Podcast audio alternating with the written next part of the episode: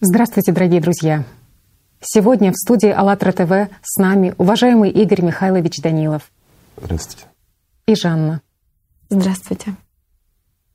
К нам в студию пришло очень много писем от вас с просьбой прокомментировать и ответить на вопросы касаемо древнего тайного общества «Девятый круг сатаны».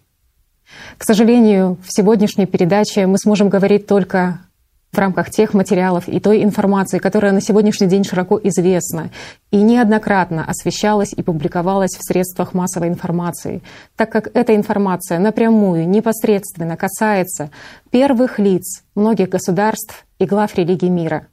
Девятый круг сатаны контролирует как религиозные организации, так и оккультные ордена и все ответвления вольных каменщиков. Это видимая часть современной пирамиды власти. Итак, что же такое древний тайный орден, девятый круг сатаны? В современной цивилизации эта организация начала свое существование еще со времен Шумер, когда появилась первая власть над людьми. Именно представители девятого круга сатаны совершали детские жертвоприношения, в основном младенцев, для того, чтобы усилить свою власть над нами. С тех пор и по сегодняшний день представители девятого круга сатаны являются верхушкой мировой элиты. И об этом достаточно много материалов. Терапевт из Голландии Тоос Нейенхейса, дочь масона высокого ранга, свидетельствуя перед судьями Суда международного общего права в Брюсселе, рассказала, что в детстве она стала очевидцем убийства детей, в котором принимали участие бывший папа Ратцингер, он же папа Бенедикт XVI, голландский католический кардинал Алфринк и создатель Бильдербергского клуба принц нидерландский Бернард. Еще один свидетель подтвердил, что он видел, как Йозеф Ратцингер убивал девочку. Все это происходило во французском замке осенью 1987 года. Это было чудовищно, ужасно и происходило неоднократно. Ратцингер и Бернард были среди этих очень известных людей, принимавших участие в убийствах. В суд ICLCJ поступило несколько документов из архивных записей Ордена иезуитов о культе детских жертвоприношений под названием «Рыцари тьмы». Как гласят архивные записи, Йозеф Ратцингер был одним из рыцарей тьмы во время его работы в качестве помощника капеллана СС в концентрационном лагере Равенсбрюк в Германии. Ратцингер принимал участие в ритуалах детских жертвоприношений, в которых использовали детей из лагерей и детей политзаключенных. В 2013 году Международный суд ICLCJ признал королеву Елизавету и принца Филиппа виновными в изъятии 10 детей из католической школы-интерната в городе Камлупс, Британская Колумбия, Канада, в 1964 году. Уильям Комп, бывший питомец интерната, который был одним из очевидцев этого события, умирает после радиоинтервью, в котором он рассказал о похищении. И вот что именно он рассказал. 10 октября 1964 года, когда мне было 12 лет, нас посетили королева Елизавета и принц Филипп. Я был в той группе детей, которые находились на пикнике с ней и ее мужем, и некоторыми священниками вниз на луг возле Дэдманс Крик, залив мертвецов. 7 мальчиков и 3 девочек в возрасте от 6 до 14 лет королева Елизавета и принц Филипп увели с собой. С того дня больше никто из нас не видел их, даже когда мы стали взрослыми. И что же происходит со свидетелями? Еще один очевидец этих событий, Джонни Бинго Доусон, который планировал свидетельствовать перед судом, проводил пикетирование Англиканской и Объединенной церкви в Ванкувере, был избит полицией и умер на следующий день. Официальная причина смерти – отравление алкоголем, хотя в заключении о вскрытии было указано, что следов алкоголя в его крови не было обнаружено. В 2013 году Дэвид Компан стал жертвой того же противостояния с королевой Елизаветой и принцем Филиппом. Он был арестован и заключен в тюрьму при Лондонском королевском психиатрическом центре здоровья. Ему были подброшены наркотики. Точно такой же сценарий повторился и с британским солдатом Вивианом Ханнингемом, который осмелился просить начальство выдать ордер на арест королевы Елизаветы на основании материалов суда.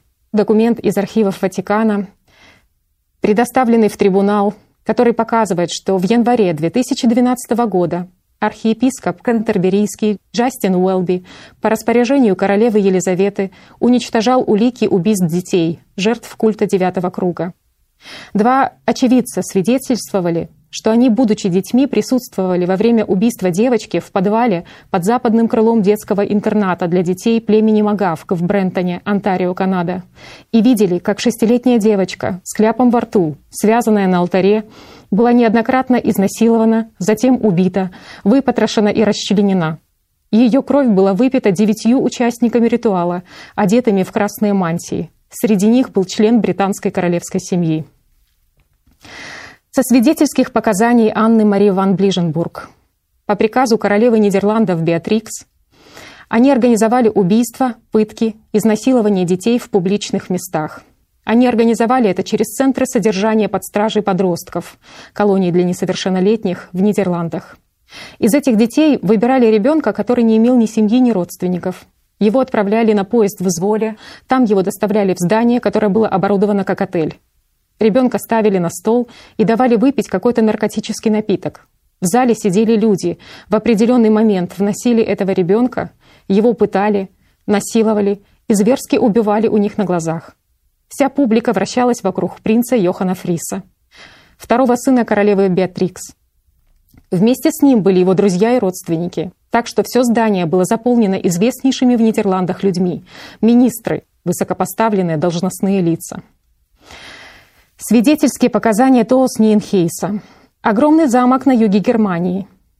Там собрались католические епископы из разных уголков страны. А также там был папа Иоанн Павел II, папа, который родом из Польши. А также Менахем Шнеерсон и мой врач. Они все меня изнасиловали. Они насиловали группой и отпускали шутки на мой счет. Им нравилось наблюдать за моими страданиями. После этого меня привезли в Саудовскую Аравию. Там были и другие дети. Там опять был Шнеерсон, католический кардинал Алфринк, и врач тоже там был. Меня положили обнаженную.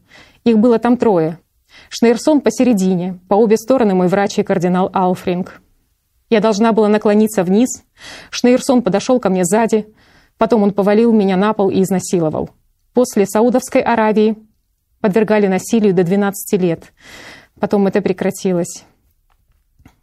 Игорь Михайлович, тут вот очень во многих свидетельских показаниях фигурирует вот этот возраст. То, что подвергали именно изнасилованиям и пыткам до 12 лет. И сами, в принципе, свидетели не понимают, почему именно такой возраст. С чем это связано? Второй всплеск. Это как раз период, когда человек определяется, кому служить. Это во многих религиях, особенно древних, оно отмечалось. До вторичного всплеска человек как бы находится в выборе. После вторичного всплеска человек должен определиться, кому он служит, Богу или сатане. А после его определения он уже кому-то принадлежит. И смысла издеваться так над ним уже нет. Не получат той силы, которую они получали до этого. Угу. Показания свидетельские голландского терапевта Тоос Нейенхейса. Когда летели на самолете, там произошло ужасное. Они выбросили живьем детей с самолета вниз. Они получали удовольствие от того, как дети кричали от ужаса. С ее слов, это было типично для Алфринка. Для подтверждения того, что это все не вымысел, а реальные факты, приведу цитату из пресс-релиза Международного трибунала по преступлениям церкви и государства. По словам бывшего сотрудника католического собора в Ванкувере, детей аборигенов-индейцев похищают, доставляют на частные яхты, надругаются над ними, убивают и избавляются от их тел, выбрасывая в океане за пределами канадской 12-мильной границы территориальных вод. В этом участвуют представители католического духовенства, бизнесмены, судьи, военные и политики, причастные к культу Девятого круга сатанинских детских жертвоприношений. Интервью 15-летней девочки Деборы, свидетельницы кровавого ритуала жертвоприношения. «Был стол, и вокруг свечи. Там были люди, те, кто меня насиловал. Ты можешь рассказать, как это происходило? Они разрезали ребенка, они отрезали ступню и заставили ее умирать. А в это время насиловали. То есть он насиловал ребенка, а другие смотрели». Из свидетельских показаний очевидцев, которые в детском возрасте использовали в охоте в качестве живых мишеней и трофеев. Там они и другие дети были изнасилованы, некоторые были убиты. Пенисы убитых мальчиков отрезали и вывешивали на стенах, как охотничьи трофеи в одном из дворцов Голландии. Тоос Нейенхейса рассказывает, что рядом с замком, где собирались члены ордена, был лес, где они вели охоту на детей для развлечения. Было темно, около 21:00. Дети были обнажены и было холодно. На ноги одето что-то типа капканов, чтобы мы не смогли быстро передвигаться. Это была охота с собаками. Сами они были на лошадях. Там был принц голландский Бернард и кардинал Алфринк. Они выпустили собак, чтобы те охотились за нами. Но знаете, мы не могли бежать, так как ноги были скованы. Они смеялись и шутили, а дети плакали и кричали. Детей убивали. Потом с ними происходило то же самое, что с животными, на которых охотились, зайцами и птицами. Их съедали. Или они отдавали их на съедение собакам. Я вынуждена была это видеть. Меня они потом брали на охоту в Англию, Уэльс и Шотландию. В Шотландии был Менахем Шнеерсон, верховный раввин евреев. Из свидетельств Фионы Барнет, гражданки Австралии. В мой 6-й день рождения я была доставлена в лес в окрестностях Каямы. Мне сделали укол наркотика. Когда я проснулась, было темно. Я лежала голая, как распластанная птица на столе для пикника со связанными руками и ногами. Взрослые по очереди подходили ко мне. Прибыла большая группа людей в грузовиках. Они несли винтовки и вели с собой свору голодных собак-доберманов. Они разрисовали краской кому-то спину из детей, кому-то грудь, а затем отпустили нас. Раздались выстрелы, и дети вокруг меня стали падать. Потеряв надежду на спасение других детей, я побежала спасать свою жизнь. Фиона Барнет указала также в числе участников преступлений культа Девятого круга сатанинских детских жертвоприношений 2 бывших премьер-министров Австралии, главу парламента и комиссара государственной полиции. Еще Энтони Дэвида Кидмана, отца Николь Кидман. Он был специалистом по клинической психологии, биохимиком, преподавателем университета. Также есть масса свидетельских показаний от взрослых людей, которые были свидетелями подобных бесчинств, представителей высшей мировой элиты, которые входят в тайный орден Девятого круга сатаны. Я, пожалуй, приведу одно из них, один такой пример. Женщина-свидетель рассказывала, что в 2004 году она оказалась невольным свидетелем пыток, изнасилований и убийства наркотически опьяненных детей, совершенных группой высокопоставленных лиц Нидерландов. Она была доставлена на охоту в Бельгию, недалеко от Брюсселя. Там она видела, как 2 мальчиков и девочку в возрасте от 14 до 16 лет убили в процессе охоты на них. Эта охота особенно тщательно охранялась Нидерландской королевской гвардией, на которой присутствовал сам король Бельгии Альберт. Из показаний бывшего голландского банкира Рональда Бернарда, который был найден мертвым во Флориде после интервью, в котором он выступает разоблачителем оккультных практик и детских жертвоприношений в кругах банковской элиты. Вот о чем он говорит. Вы можете сказать, что религия — это сказка, и Бога не существует, и все это нереально. Для этих людей это истина и реальность, и они служат тому, кого они зовут Люцифером. Когда человек дорастает до определенного статуса, то ему предлагают принять определенные правила игры. Вначале Рональд думал, что это все спектакль, но потом в какой-то момент его пригласили принять участие в жертвоприношениях за границей. Это перешло все пределы. Дети, вам предлагали это сделать? Да, и я не мог так поступить. И с того момента мне становилось все хуже. Я был предупрежден, когда я ввязался в это. Не делай этого, если не можешь спрятать свою совесть на 100% в морозильник. Тогда я посмеялся над этим, но это оказалось не шуткой. Вот что рассказывает в интервью американка Свали из Сан-Диего. Вся моя семья от начала происхождения, мой супруг — члены группы иллюминатов. Иллюминаты — это люциферианцы. Их корни уходят к древним мистическим религиям Вавилона, Египта и кельтского друидизма. Многие группы на местном уровне поклоняются древним божествам, таким как Элю, Ваалу и другим. Когда мне было 12, родители повезли меня на церемонию посвящения в Ватикан. Под Ватиканом есть большая комната, в нее ведут 13 камер катакомб. Спустившись вниз по ступенькам в эту комнату, вы видите, что она круглая. В центре комнаты стоял большой стол. Он помещался наверху огромной золотой пентаграммы. В центре стола находился мальчик в состоянии наркотического опьянения. Думаю, что его накачали наркотиками, потому что он вел себя очень спокойно. Далее они принесли ребенка в жертву. Человек был в пурпурной мантии, и он говорил по-латыни. Он произнес: «Пожалуйста, сегодня примите жертву». И далее жертва закрепит церемонию. А потом он сделал это. Потом нам сказали медленно и точно: пусть то же самое или еще хуже произойдет с вами, если вы нарушите эту клятву. Я прошла через несколько таких церемоний. Мы были обязаны проходить через них. Но на своем опыте могу сказать, что это было самое ужасное переживание в моей жизни, и не могу выразить, сколько тьмы сгустилось в комнате. Это зло в его самом чистом виде. О подобной истории рассказало еще несколько человек, которые состояли в организации с самого рождения и принадлежали к очень богатым семьям. Документ, называемый «Magisterial Privilege», он стал достоянием Международного трибунала в качестве улики. Согласно этому документу, от 25 декабря 1967 года каждый новый Папа Римский при вступлении в должность обязан участвовать в обряде культа девятого круга сатанинских детских жертвоприношений, во время которого происходит убийство новорожденного ребенка и употребление его крови. Из речи главного прокурора: эти действия вытекают из их извращенных представлений о том, что так они извлекают духовную мощь из крови невинных и обеспечивают тем самым политическую стабильность папства в Риме. Эти акты геноцида были системные и узаконенные. По крайней мере, с 1773 года они выполнялись римско-католической церковью, иезуитами и папами. До судов дела не доходят. Заявления от свидетелей не принимаются. Если принимаются, то отклоняются за отсутствием доказательств. В принципе, в СМИ широко этот вопрос не поднимается и не освещается. Независимые международные правозащитники и сами свидетели говорят следующее: те, кто должны расследовать преступления, либо сами являются представителями девятого круга, либо их ставленниками. Если бы элита действительно хотела избавиться от всего этого, они бы давно это сделали. Однако мы видим, что ничего не меняется, потому что они это все возглавляют и поддерживают. Это их нажива и бизнес. Так же, как в случае с алкоголем и наркотиками.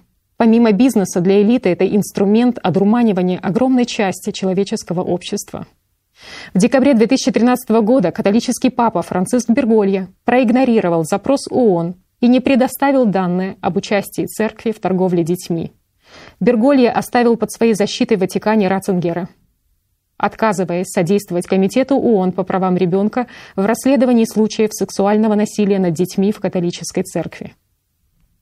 В 2013 и 2014 годах суд ICLCJ выдвинул обвинения в преступлениях против человечества, против человечности, включающие в себя такие пункты, как нарушение прав человека, торговля детьми и убийство, преступный сговор, в адрес католических пап Ратцингера и Франциска, королевы Елизаветы, принца Филиппа, архиепископа Кантерберийского Джастина Уэлби, генерала ордена иезуитов Адольфа Пахона и 27 других представителей мировой элиты.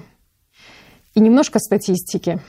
Найдены останки 796 ирландских детей в возрасте от 2 месяцев до 9 лет в канализационном коллекторе католического дома матери и ребенка Святой Марии в Туаме.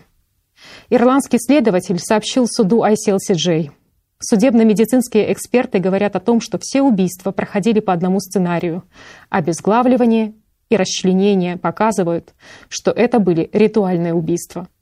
Появились доказательства, связывающие смерти этих детей с представителями мировой элиты, объединенных культом девятого круга сатанинских детских жертвоприношений.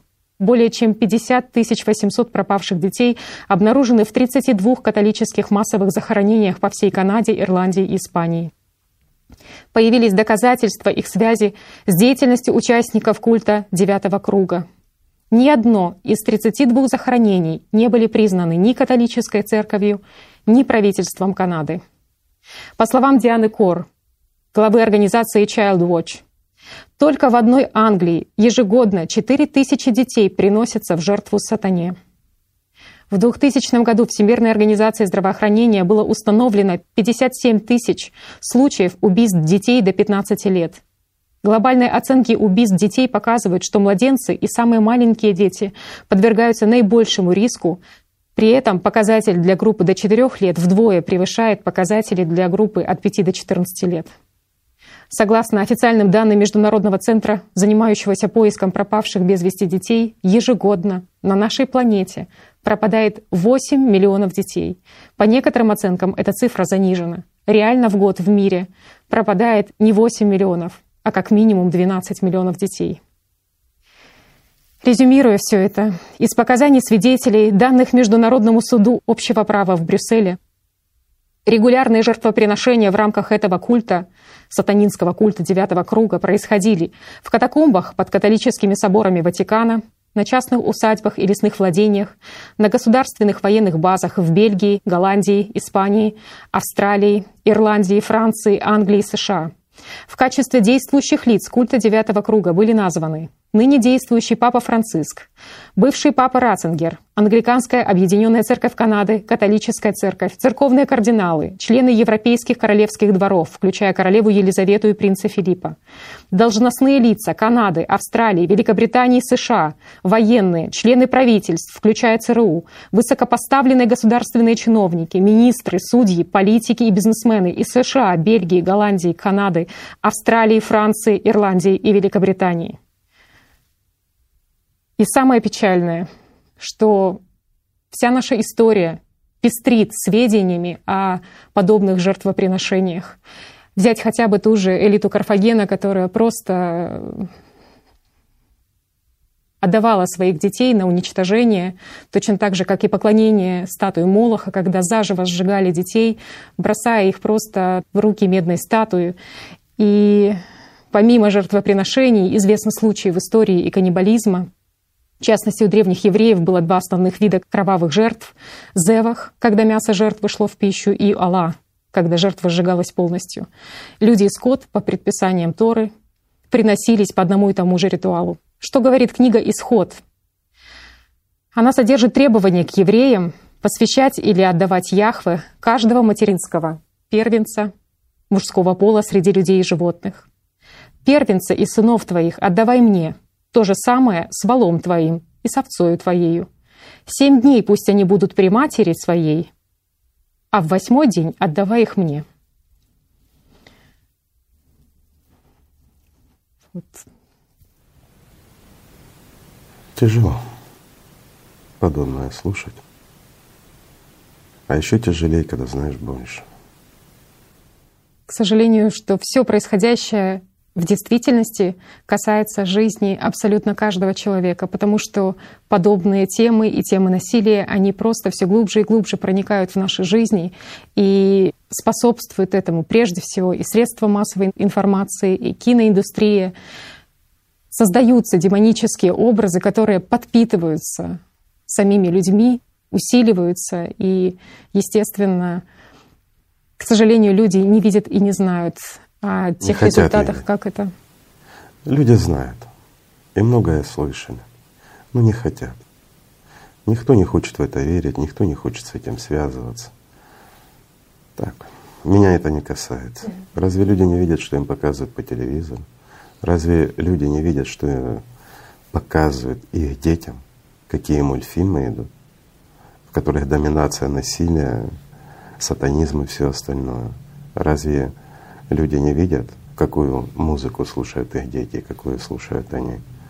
Кого? Музыку дьявола, поклонников. Угу. Это осознанный выбор. Абсолютно осознанный. Или же осознанное бездействие от людей. Поэтому люди сомневаются, а есть ли Бог, нет ли Бога. И кого обвиняют? Сами выбирают, а обвиняют Бога. Если бы Бог захотел, сатанизма бы не было. Бог захотел, чтобы вы были свободны в выборе своем. А весь этот сатанизм, он происходит исключительно потому, что люди это поддерживают. Это действительно так. Ну вот, скажем, в данном случае, я понимаю, может возникнуть у людей вопрос, а что с этим делать? Да? Такой момент негодования. Значит, поменять элиту, ничего не получится. Можете идти голосовать за других, если не хотите голосовать. Тех, кого касалось, и вот чьи имена упоминались. Но это ни к чему не приведет. Простой пример. Давайте возьмем президента Соединенных Штатов мистера Трампа. Он абсолютно не системный. И он действительно не состоит в этом девятом круге и не имеет к нему никакого отношения. И он многое чего мог бы сделать хорошего и для своей страны, и для людей. Но куда он попадает? Он попадает в сплошное противостояние верхушки элиты. Ну вот здраво, если посмотреть. Мы живем в другой стране, но Америка есть Америка, она имеет влияние на весь мир. И он действительно хотел сделать и Америку великой, и хочет сделать, и много хорошего сделать. Он декларирует одно, а потом попадает в ситуацию, когда вынужден говорить противоположно. Почему? Потому что он такой же человек, как и мы с вами. У него семья, у него есть дети, внуки. А возможности его крайне ограничены. Опять-таки из-за того, что его окружают подобные представители, которым интересно как раз другое.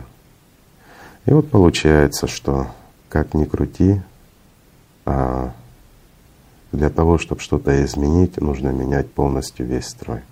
Отдельных персонажей, сколько бы вы ни меняли, ничего не получится. Это все происходит и будет происходить до тех пор, пока люди будут наделять властью кого бы то ни было. Даже если вы возьмете самого святого человека и поставите его над собой, наделив его властью над собой, ну, переложив ответственность себя на кого-то, даже если он будет прекрасный, то за ним придут представители девятого круга. Это неизбежно, это власть, борьба за власть. Вот видите, как написано, что на 8-й день ребенка отдавать, жертвовать и вола, и овцу. Конечно, сейчас они говорят другое немножко, что это не совсем правильно трактуется в понимании, что жертва — это посвящать. Ну это вот как в христианстве крещение процесс, так и у них проходит на 8-й день такой процесс, он обусловлен, если с мальчиками это обрезание и тому подобное. И ребенок уже принадлежит Богу, а никто его жертву не приносит. А как тогда, простой вопрос, быть с овцой и с буйволом? Несостыковка такая, да. Ну, несостыковка, конечно. Да. Я понимаю, многие пытаются и свою религию оправдать, и все остальное. Ну, всякое же было, да, в истории. Чё сейчас? Но беда в том, что сейчас это все происходит. Это проблема. Для того, чтобы это все изменить, единственное, что нужно, это не бороться со следствиями. Со следствиями тоже надо бороться, и виновные должны быть, конечно, обличены. Но самое важное — устранять причину. А причина этих проблем, она одна — власть, ту, которой вы наделяете кого-то.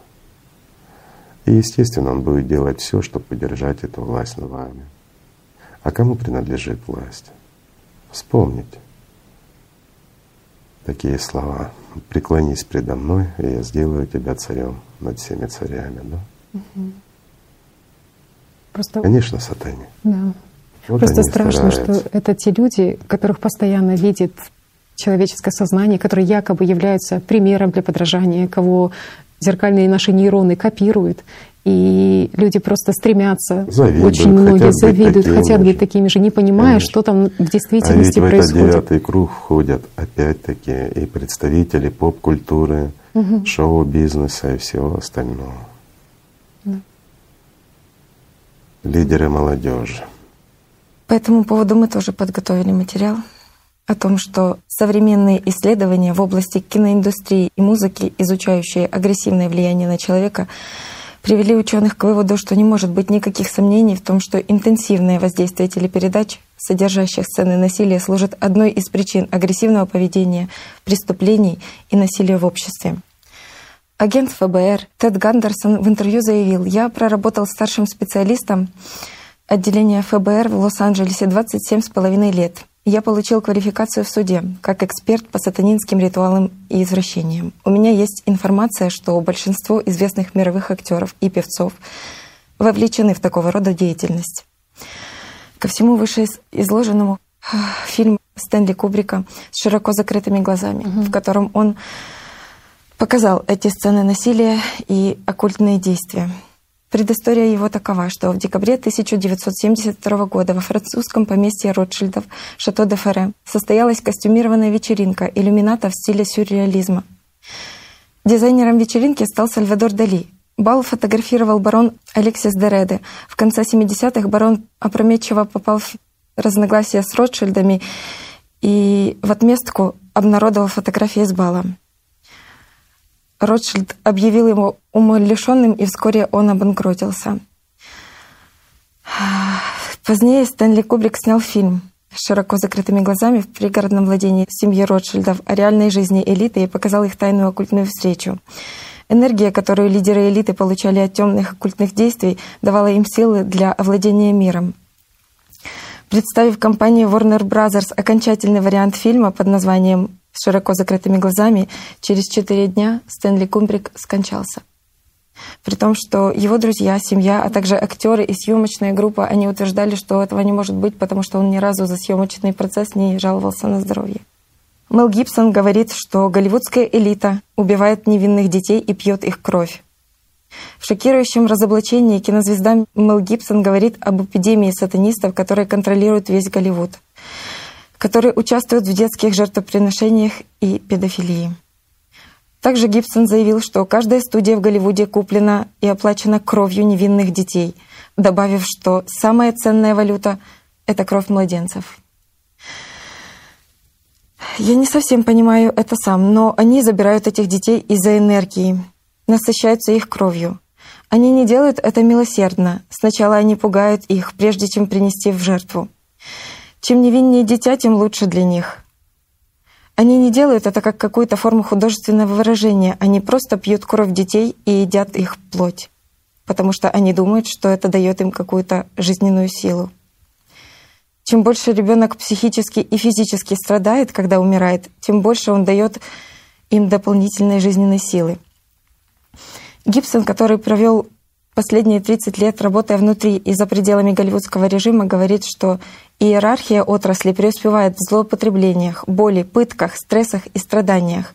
По его словам, желание творить такие вещи не ограничивается только голливудской элитой. Это все те, кто на вершине пищевой цепи, кто может позволить себе такую роскошь. Хотя в этой отрасли их очень много.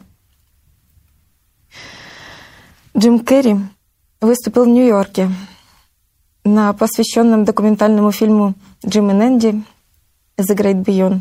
Сказал, что Рождество и Новый год — это время, когда темная энергия пульсирует вокруг. И его знание того, что это время года, когда происходит за закрытыми дверями особняков элит что-то страшное. Рождественское время сегодня — это их сатанинское время убоя. Люциферианцы в Голливуде полны решимости извратить самое прекрасное время года, превратив его в самое темное, в свой личный праздник страдания и крови. Индустрия развлечений — это гораздо больше, чем индустрия. Голливуд — это важнейшая ветвь промывания мозгов перед наступлением нового мирового порядка. Также о мультфильмах, которые показываются, и кто работает на телеканале, которые посвящены детско-подростковым темам. Компания Disney наняла педофила Брайана Пэка, который снялся в фильмах «Люди Икс». И между двумя фильмами он был судим за растление 15-летнего мальчика. Он учил также юных актеров мастерству. Выйдя из тюрьмы, он вернулся к прежней работе. На этот раз его наняла компания Disney для сериала «Все тип-топ» или «Жизнь Зака и Коди». Мартин Вайс. Его посадили за изнасилование мальчика. После того, как он вышел из-под стражи, его снова наняли на телеканал. Никто не знал, что Мартин пользовался своим положением, чтобы изнасиловать 11-летнего мальчика Эвана Хензи, причем он сделал это более 30 раз за год. Так продолжалось до тех пор, пока Эвану не исполнилось 14. И он набрался храбрости, чтобы выдвинуть обвинение в отношении своего агента. Мартина взяли под стражу, но после 6 месяцев заключения его выпустили на свободу. Помощник продюсера Никелодиан использовал свое положение, чтобы насиловать детей. Сам про себя он заявил что он полноценный педофил, и это не остановило компанию Никелодеон от того, чтобы взять его на работу. Он связался с 14-летней девочкой посредством интернета и представился продюсером Никелодеон, пообещав ей телевизионную карьеру. Забрежевшая надежда прославиться затуманила голову девочки, и она позвала Хэнди прилететь к ней в Мичиган, после чего он ее изнасиловал. После этого его арестовали, найдя у него дома тайник, содержащий детскую порнографию. Это ужасная история, но еще ужаснее то, что ничего не изменилось, потому что, отсидев свой срок, он вновь совершил же то же преступление. А кому поклоняются звезды шоу-бизнеса сегодня?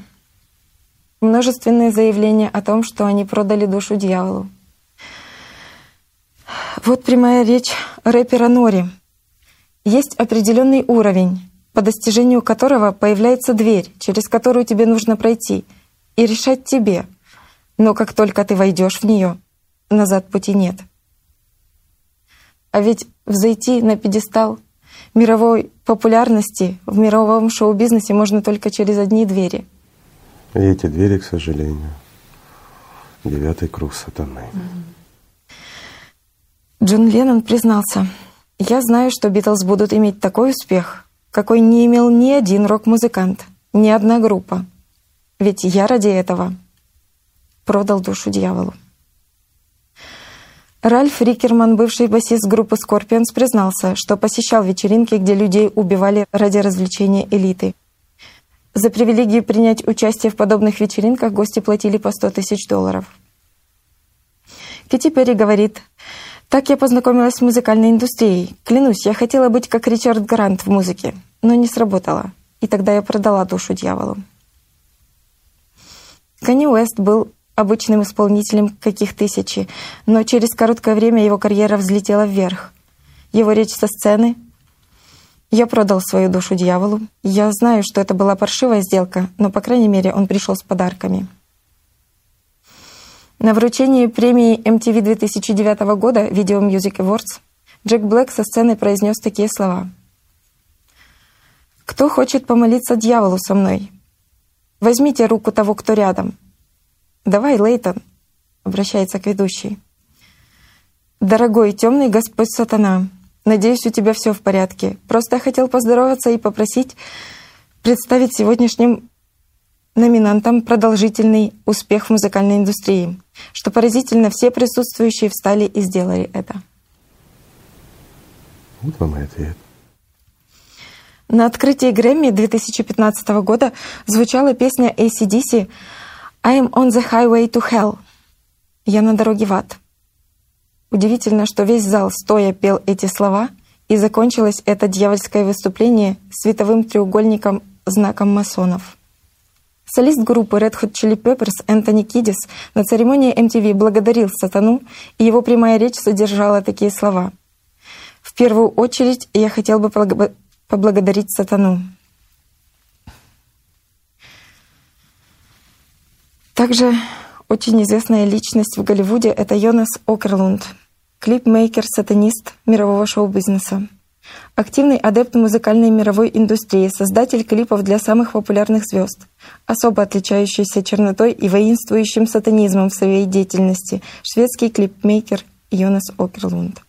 К нему, как к самому статусному режиссеру клипов, обращаются самые популярные звезды музыки, такие как Мадонна, Бейонсе, Бритни Спирс, Рамштайн, Дэвид Гетта, Роллинг Стоунс, Металлика. Йонас создает клипы, которые не соответствуют тексту песни или вообще меняют изначальный посыл композиции, добавляя пошлость, извращая, добавляя образы смерти, деньги и наркотики. Что примечательно, свой творческий путь он начал 18 лет в качестве барабанщика в шведской музыкальной группе Battery. А сама группа была названа в честь венгерской графини Елизаветы Батори, которая занесена в книгу Гиннесса как женщина, совершившая самое большое количество убийств. То есть еще в 80-е годы прошлого века Йонас Окерлунд вместе с другими музыкантами уже занимался продвижением идеологии сатанизма в молодежной среде. И это далеко не все, кто может заявить об этом открыто. Игорь Михайлович, вот такой вопрос от наших участников. А зачем они вообще все это делают? Вроде бы, казалось бы, люди, которые находятся в здравом уме, люди, которые находятся на вершине своей власти.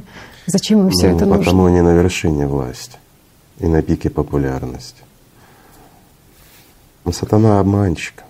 Он дает им иллюзии, иллюзию власти, иллюзию наслаждения жизнью, иллюзию того, что они что-то стоят. Все проходит. А это очень быстро проходит. Но какую цену они за это заплатят? Угу. Ну вот еще парадокс в том, что все такие адепты сатаны, они служат сатане 24 часа в сутки. И они действительно много над этим работают. Если бы люди так, скажем, усердно трудились на духовном пути, вы не представляете, сколько было бы святых. Но, к сожалению, усиленно трудится только в служении сатане. Очень часто говорится, что подобные их действия, насилие придают им некую силу, и что… Ну это действительно так. Это дает им власть над людьми. Их слово становится таким, которое слышат. Это естественный процесс, потому что этот мир и сознание людские, как часть этого мира, они принадлежат тому, кому они поклоняются. Но личность человеческая не принадлежит сатане. И человек на самом деле гораздо сильнее, выше этого всего. Но опять-таки, опять мы возвращаемся к сознанию. Сознание наше материально, абсолютно материально. И оно принадлежит как раз системе, или вот Люциферу, или как бы они его ни называли. С отсюда и желание, с отсюда и зло человеческое, с отсюда и жажда, зависть, и вся грязь людская. Но все проходит. А еще тоже, Игорь Михайлович, примеры свидетельских показаний, что в основном ребенка в жертву приносят на 8-й день рождения. Но также есть случаи, когда детки, когда они уже постарше, уже около 5 лет и старше, то для того, чтобы принести их в жертву, им дают наркотические вещества.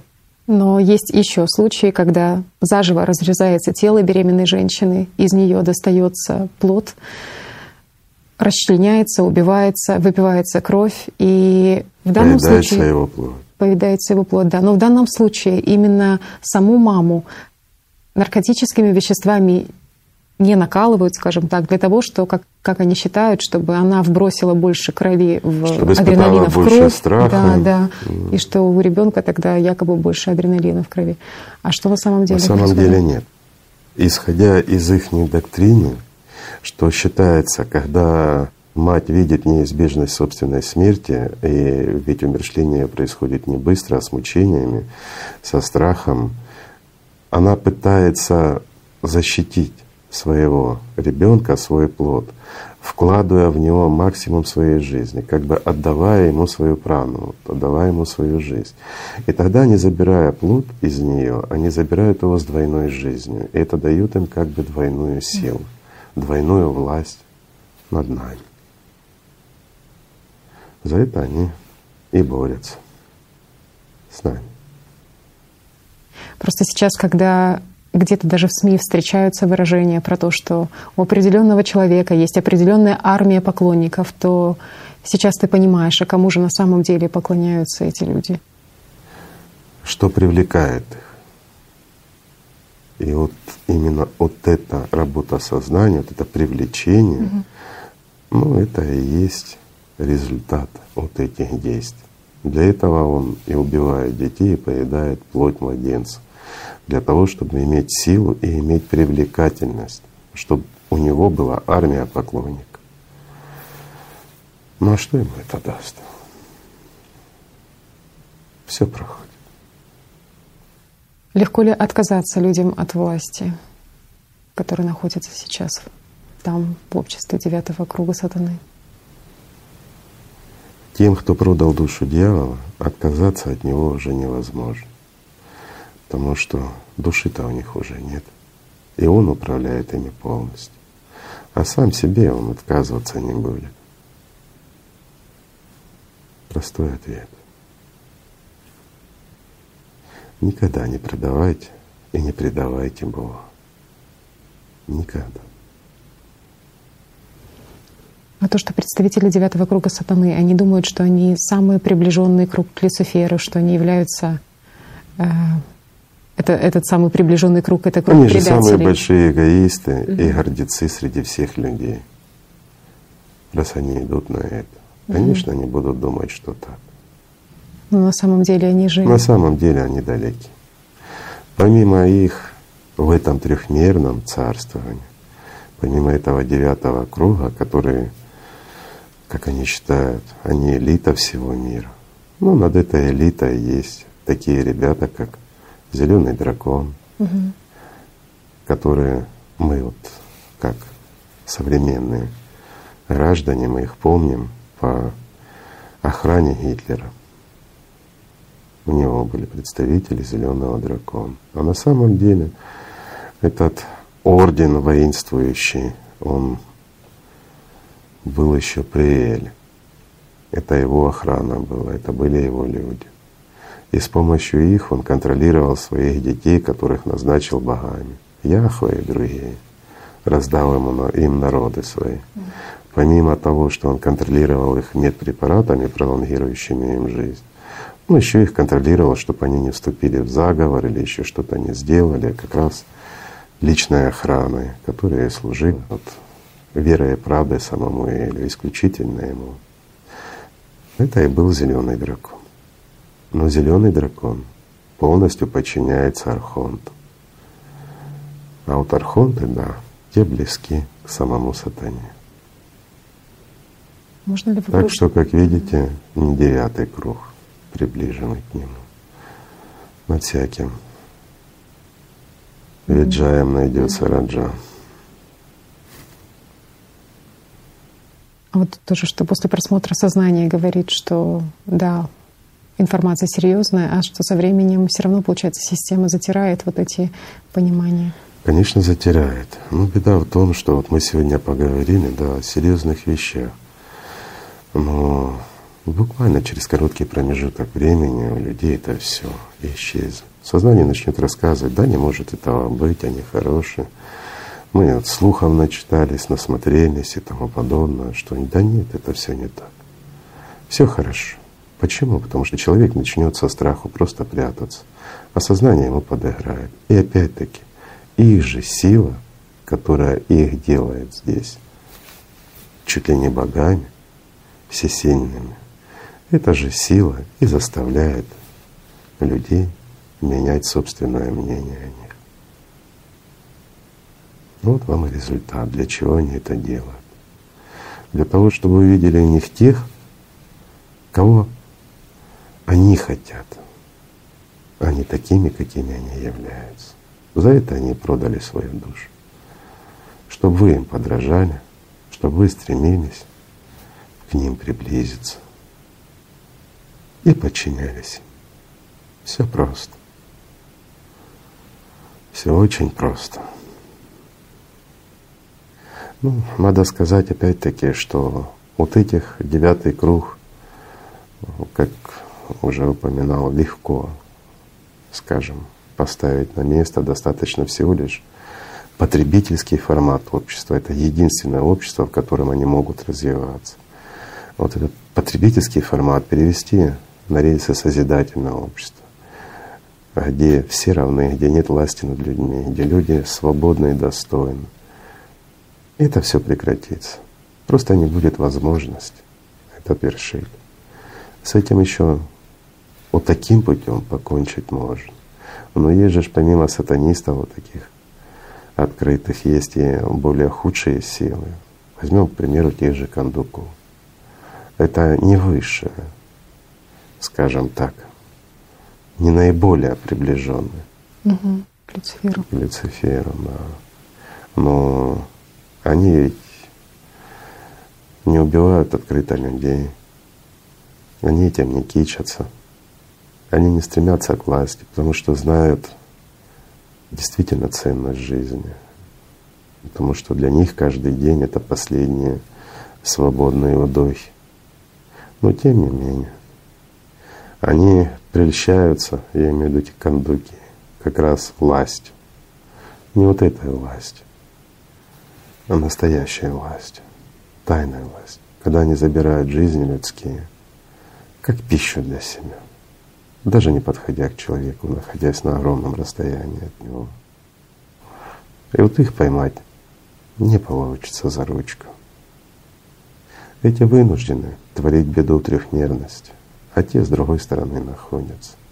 И вот представьте себе, на сегодняшний день в мире таких не людей, как кондуки, в среднем где-то около 10 тысяч. Достаточно легко на самом деле посчитать, какой вред они приносят человечеству.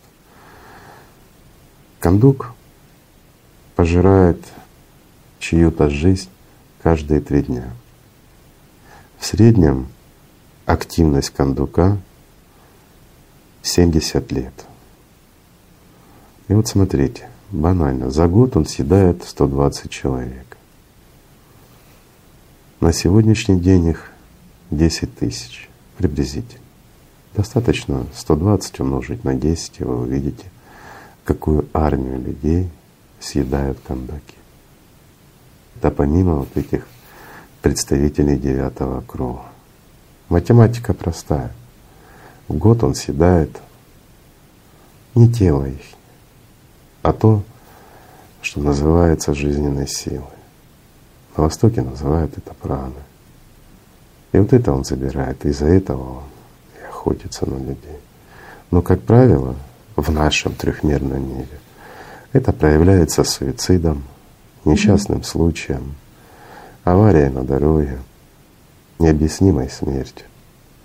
Теперь просто понятна статистика, которая у ВОЗа есть, что каждые 40 секунд умирают от суицидов. Совершенно правильно. Каждые 40 секунд кто-то насыщает свое ненасытное чрево. И вот что с ними делать, уже проблема.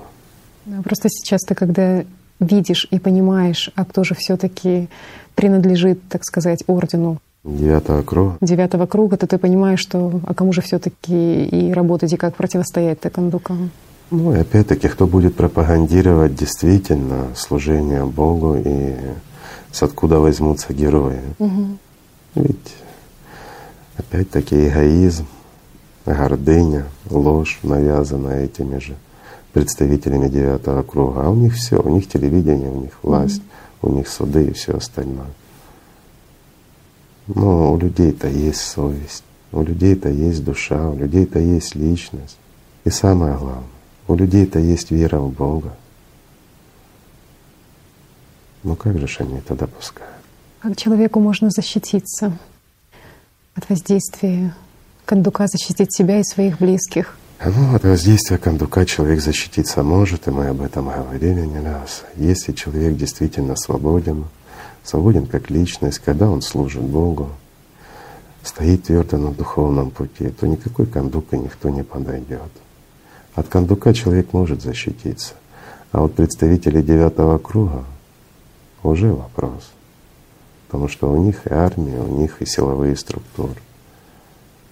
И один человек ничего не сможет противопоставить этим высшей элите современного мира.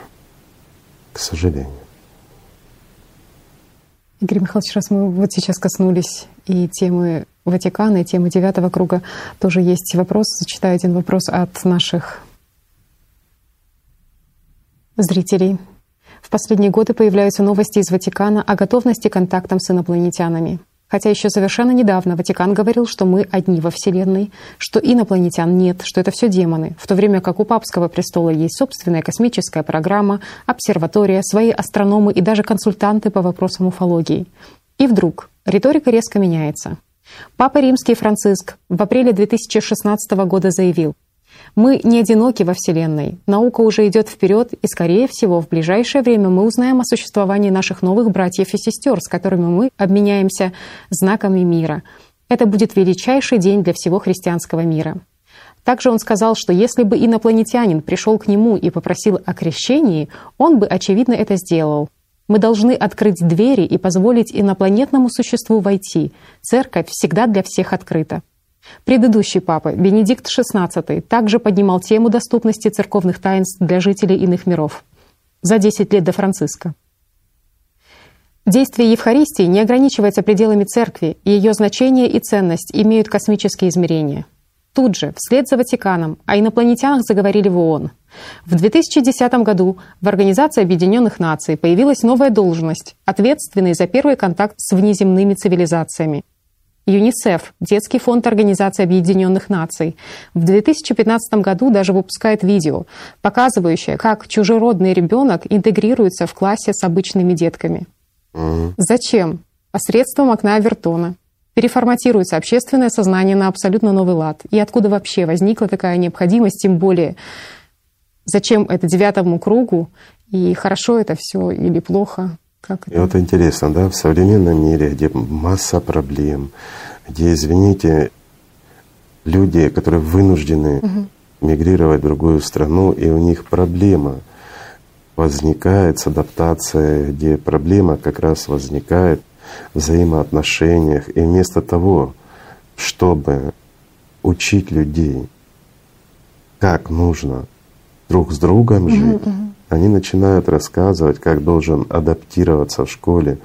Извините, не вынужденный иммигрант, а инопланетный ребенок. Вот хороший вопрос, да? Почему это происходит? Зачем это нужно девятому? И опять-таки, есть инопланетяне или нет инопланетян, да? Но раз представители, высшие представители девятого круга об этом говорят, то стоит задуматься любому обывателю, есть или нет. Пожалуй, я расскажу это все в форме легенды, байки, как удобно вашему сознанию. Насколько мы знаем, в 2007 году их верхушка получила от своих ученых доклад о практически неизбежном апокалипсисе, который будет обусловлен климатическими изменениями в скором и очень скором будущем. С отсюда и начались первичные шаги представителей девятого круга, как ты говоришь, в развитии и внедрении этих окон Овертона. То есть на общественное сознание начала навязываться мысль, что инопланетяне таки существуют и что они хороши. А в чем смысл этого всего? А смысл очень простой. Они надеются, что придут инопланетяне, которые их спасут, подчеркиваю, их спасут. Ну а для полного понимания, почему их, а почему не нас, пожалуй, стоит еще немножко расширить понимание для наших друзей. В последнее время часто появляется, и кто увлекается уфологией, могли заметить, что кто-то навязывает такую вот мысль людям, что люди начинают высказывать о том, что они разрывают договор с анунаками. И чтобы анунаки убирались с этой планеты. Мы, я думаю, многие это слышали, видели.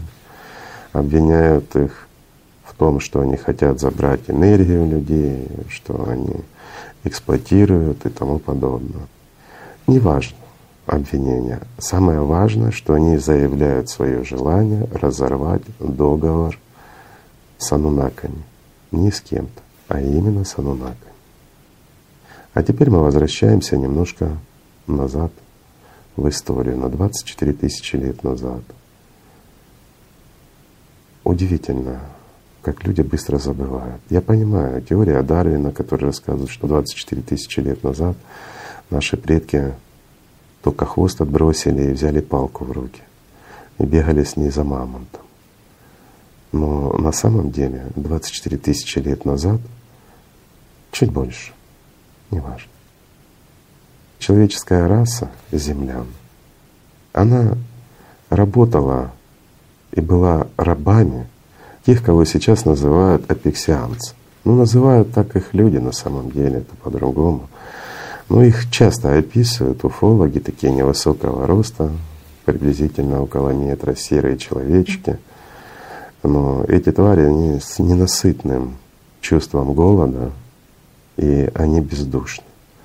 Но более того, у них очень высокий интеллект, и в действительности они опережают человеческое развитие в технологиях, в эволюции, технической эволюции на несколько миллиардов лет. Это одна из самых злобных рас во Вселенной. И в свое время она поработила людей. И люди просто забыли, как они являлись пищевой, скажем так, добавкой к их рациону. Это действительно без шуток. Они пожирали людей, мы для них были всего лишь биологической пищей, так как для нас вот являются коровы, свиньи, птицы и все остальное. Но помимо этого люди были их рабами и работали на карьерах, в шахтах по добыче ископаемого, ну и многое другое. Это забылось. Человек был абсолютно бесправным существом. И все-таки люди нашли в себе возможности объединиться и вместе попросить защиты у тех же анунаков. И на Совете Миру было позволено анунакам вмешаться.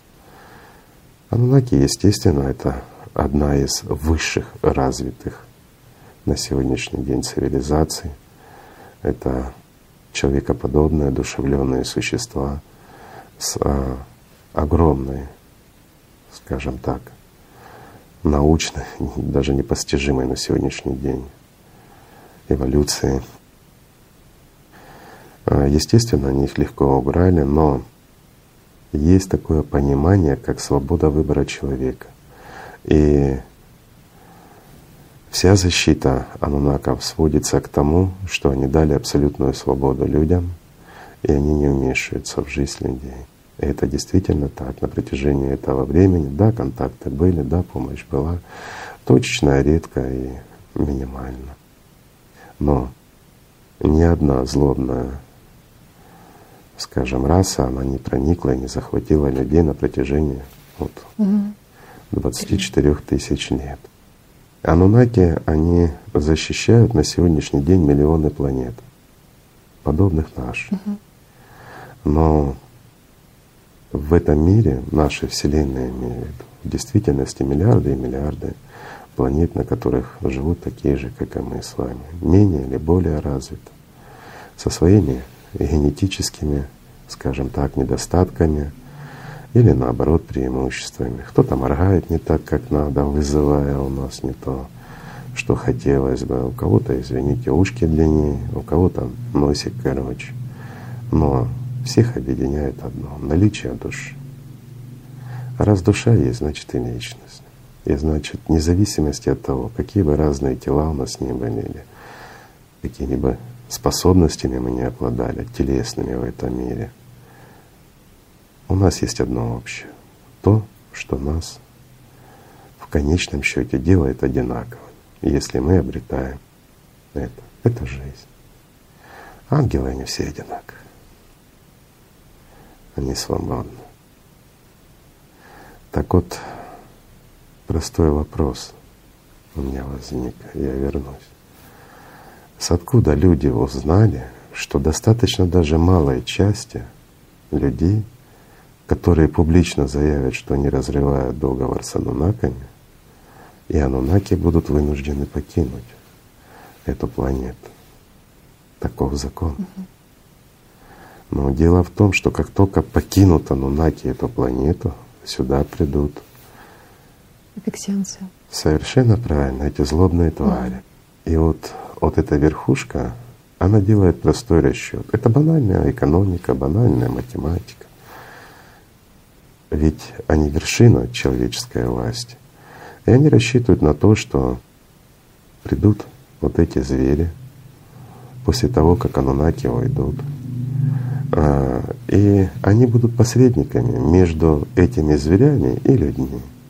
Будут рассказывать, что так положено, это угодно Богу и тому подобное. Ну, для того, чтобы люди были смиренны и не вздумали просить защиты у Анунаки. А те взамен остановят как раз вот эти неизбежные климатические изменения.